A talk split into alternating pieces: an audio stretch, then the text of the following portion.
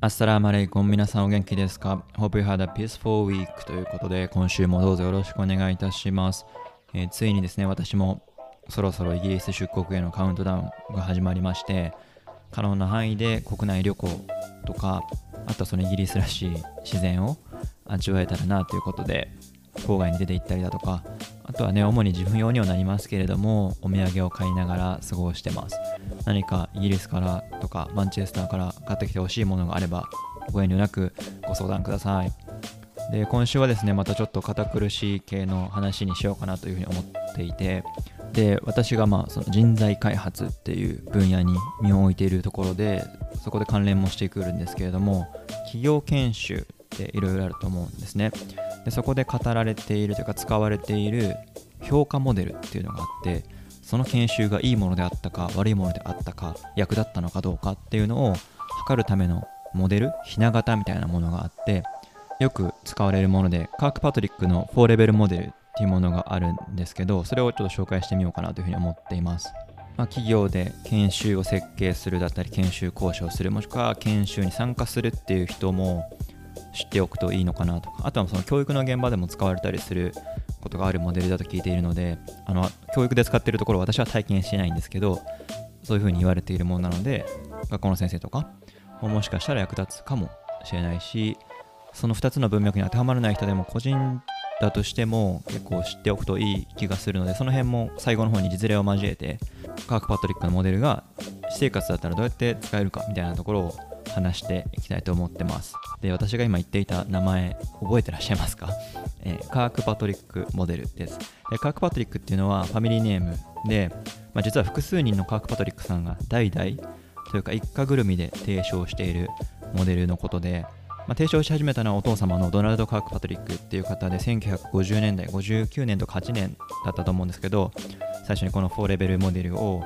言い出して主張し始めて、まあ、その後なんだろうそのモデルが不十分だとかこっちの方がいいみたいな批判というかこう改善策にさらされながらそれでも、えっと、息子夫婦のジェームスウィンディーっていう2人がこうアップデート更新を重ねながらこの研修評価界隈ではかなり有名なものとして知れ渡ってるものです。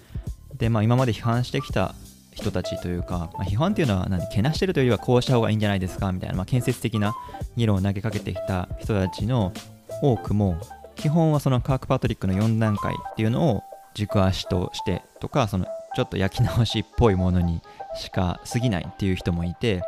まあ、実務者視点ですごい使いやすいところでもあるし広く使われてきたのでこうなんだろうな分析するためのデータが集まってきてるみたいなことも言われています。ただまあそういうこう何回も建設的な議論にかけられるぐらいのものなのでこの先未来英語をずっと続くのかっていうとそこは疑問符つくところではありますけど、まあ、そういう長らく続いてきてるものだっていうふうに思っていただけるといいかなと思います。でその研修を評価するっていうところを先にお話ししたいんですけど研修がそもそもいいものだったのか悪いものだったのかっていうのは、まあ単純に研修ってお金がかかる活動ですよね。例えば会場を抑えるなり講師を呼ぶなりまあ、自分たちの会社の中から講師を当てはめるにせよ普段からやってる営業営利活動ではない活動に一時的に時間を割くので短期的には利益を失ってるその利益獲得のチャンスを失ってやっていることなのでその研修が意味ないとかだったら完全にお金の無駄になるんですよね。っていうことを言い始めた人たちがいてじゃあそもそも研修本当に意味あんのかいお金かけただけの意味あんのかいっていうのを測ろうというのが評価モデルのスタートだったりもしくは途中で確認されてきたことでした。でもなんか急にこう研修を評価してって言われても何を評価したらいいのっていうところで路頭に迷ってしまって例えば普通の人たちが食事を評価してって言われたら、まあ、味栄養スピードコストとか、まあ、何項目かあるじゃないですか。そういうふうにまあ私たちは料理を分析する評価するための枠っていうのはなんとなく知ってるけれども研修をじゃあどうやって評価しようかっていう時にこう路頭に迷わないためにこのカーク・パトリックの 4, レ4レベルモデルっていうのを使うと分かりやすくなりますよっていう話です。でレベル1一番低いところがリアクション反応っていうレベルです。ですごくシンプルでその研修を受けてみて参加した人がどのくらい満足だったか。例えば反応が良ければいい研修だったし反応が悪ければやっぱり何か改善の余地があったんじゃないかっていうようなめちゃめちゃ浅いレベルです。あの社内研修とかで最後にアンケート配られて今日の研修には満足ですか？みたいなスマイルシートなんて言われたりするんですけど若干いじられてるような別名があるぐらいでいやそんな意味ないんじゃないかなとか言われつつもただこの研修を提供した側実務者例えば人事だったりとかその営業部とかそのチームの研修企画担当者っていうのはこの先234で言うようなレベルでの評価でこけてしまった時にいやでも最低限ここをクリアしてましたからっていう何て言うかな実施者側の防衛ラインとしてとりあえずやってるっていうレベルだったりもします。なのでなんか意味ないって若干分かりつつもでもやらないわけにはいかないっていうところなのであの研修参加者の方はちゃんと書いてあげてください。はい。でその次そのレベル2っていうのがラーニング学習っていうレベルです。その研修を通してしっかりと学びが発生したのかを測定することで研修に意味があったのかっていうのを測ろうとするレベルです。これは例えば数日間の研修をするにせよ研修の前と後で何らかのテストを受けてで終わってみたらこのくらいスキルが上がってました知識が上がってましたっていう差を見てほらこの研修のインプットって役立ったでしょ？知識が身についたでしょ？っていう評価なんですだからそこで全然変わってなかったらいやこの研修意味なかったじゃん時間の無駄だったよねって言われかねないからこういうラーニングのレベルを測ることで正当化するっていうレベルになります。でここでその過去行われていた建設的な議論っていうところで少し紹介するとこのレベル1とレベル2のつながりについてこう多くの学者の人たちがレベル1で大満足だとしてもレベル2の学びがあったかどうかはわからないし逆にレベル1で満足してなくてもレベル2で学びを得ている可能性もありますよね。でそういうふうに考えた時にこうレベル1とレベル2っていう分け方をしてしまうとあたかもつながっているもの要はリアクションが良ければ学びも高いんだっていう風な思い込みを描かせてしまうようなこう整理の仕方をしてるので良くないっていうようなことを指摘している人たちがいます。でこれ皆さんどう思いますかね？楽しいとか満足だなって思える時の方が学習効果高いなって思うこともあるだろうしようやく口に逃がしではないですけどちょっと退屈でもいや意外と学びあったよっていうセミナーというか研修に参加された方もいるのかなというふうに思って私もどっちの経験もあるのでなかなかこう一概には言えないなと、まあ、大事なところはただその反応と学習って別の話切り分けて整理するべきだなというところは間違いないと思うのでそのつながりに対しては確かに弱い気もするけれども同じレベルで評価してはいけないと思うので私個人としてはレベル一緒に分けて整理しているのは正しい正しいというか適切な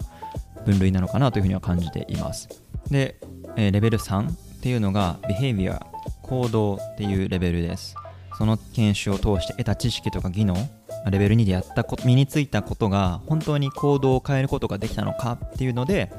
研修の良し悪しを評価するレベルだっていうふうに言ってます。このレベルになってくると研修後すぐに例えば翌日翌週に何か変化が起きてるってことではなくてちょっとしばらくしてから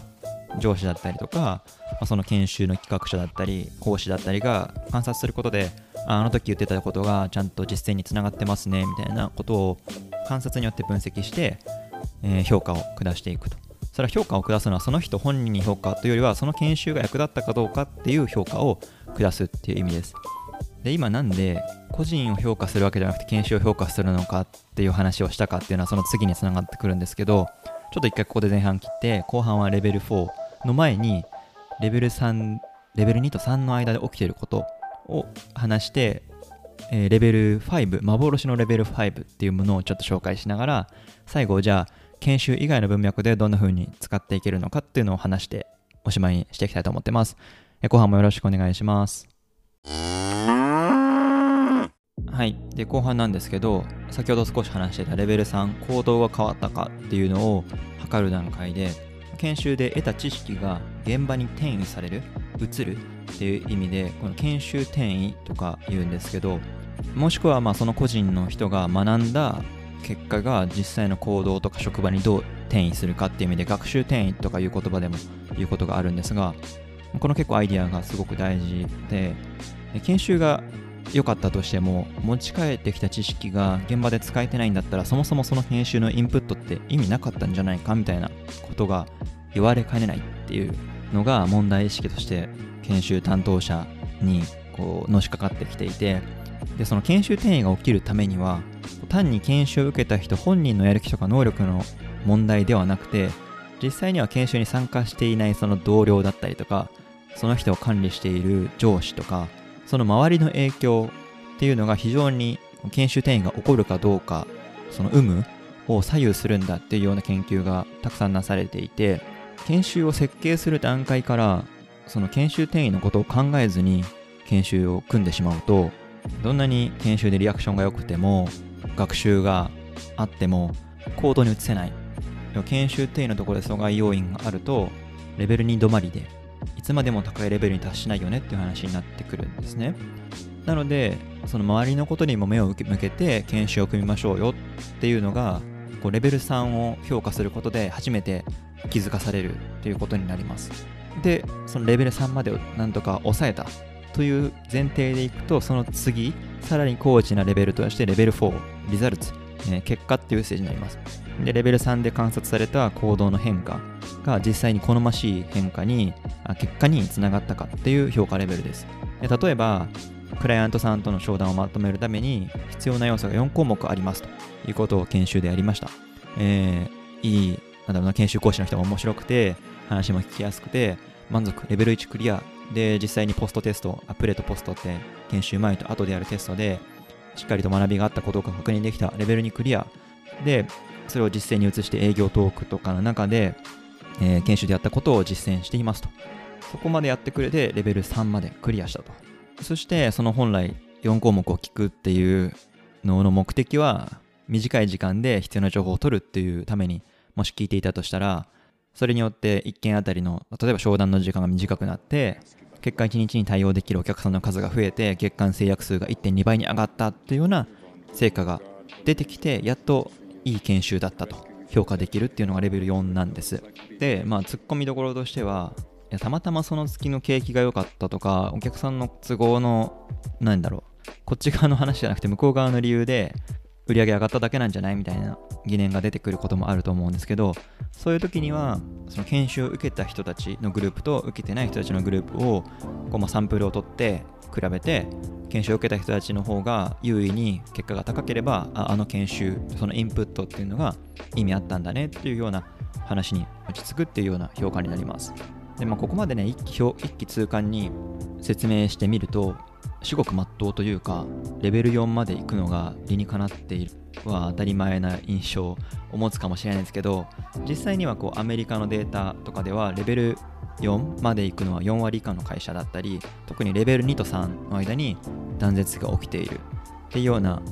話が出ていて例えばレベル2だったら80%以上の会社がやってるのにレベル3になった瞬間に55%にガクンと落ちると。っていうのがあってこの辺の話は立教大学の中原先生という方がすごく詳しくあの本を出されているのでもしご興味ある方はあの手に取っていただければと思うんですけどまあまあ現実を見るとそんなに厳密に全ての会社がレベル4とかレベル3まで見れていないよねっていうのが現実のようです。で、幻のレベル5っていうのがあって、それはその結果を数値的に換算して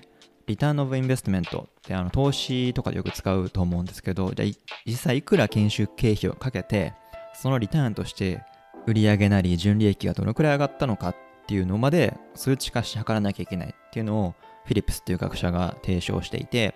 で今でもそこまでやる会社もあれば、そこまでいかずにリターンの上エクスペクテーション ROE なんて言って、期待のリターン、どのくらいその研修設計した時に期待をしていたのかこういう結果が出るといいなっていうけ、えー、期待をしていてそれがどのくらい回収できたかっていう評価でまあ落ち着けましょうというか妥協しましょうよっていうようなレベルの人たち会社の人たちもいますと。でこう技術的な障害としては、まあ、さっき営業の話をしていたのでそういう担当の人たちっていうのは数字でこう結果を測りやすかったりするとも思うんですけどそうでもないバックオフィスの人たちもでも研修って必要だったりしますよね。ただそれを売上とか利益っていう観点でどうやって評価するのかっていうのはなかなか難しかったりして、まあ、今になったらねもしかしたらできるようになる気もするんですけど、まあ、今のところこう敬遠されているのが大方なのでレベル4までが現実的に目指せるラインだったりもするのかなというところで幻のレベル5なんていう話で紹介してみました。でこの企業研修の文脈で提唱された話なのでそういうものとは無縁の方にはもしかしたら知らぬが仏だったかなと思うんですけど、まあ、これって案外個人レベルでも適用可能だったりして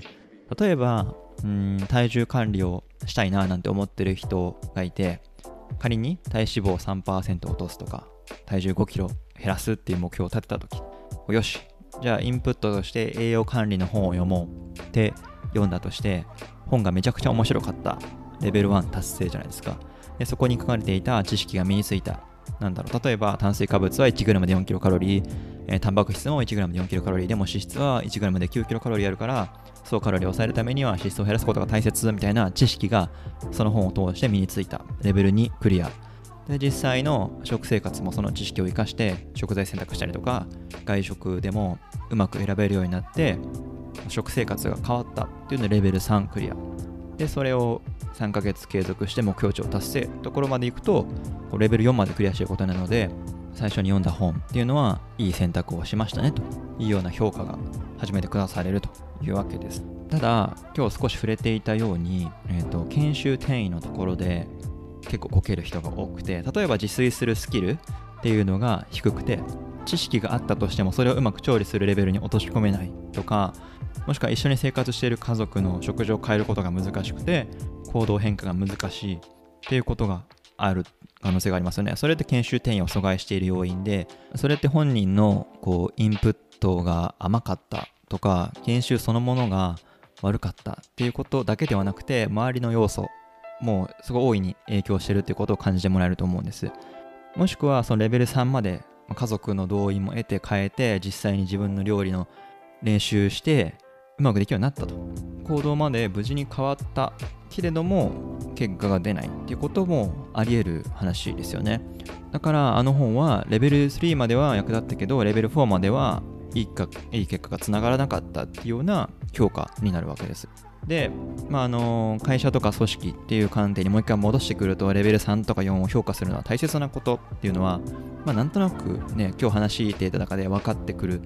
いやまあそれお金だみんなのお金でやってるんだから無駄にしちゃいけないでしょっていう意味で3とか4もちゃんと評価しましょうよってことは分かるは分かるんですけどじゃあ実際レベル34をやってる会社評価してる会社っていうのはそんなに多くないわけですよね。それっていうのはこの評価することそのものに専門のコンサルタントだったりもしくはまああ研修担当者が評価するなりにせよ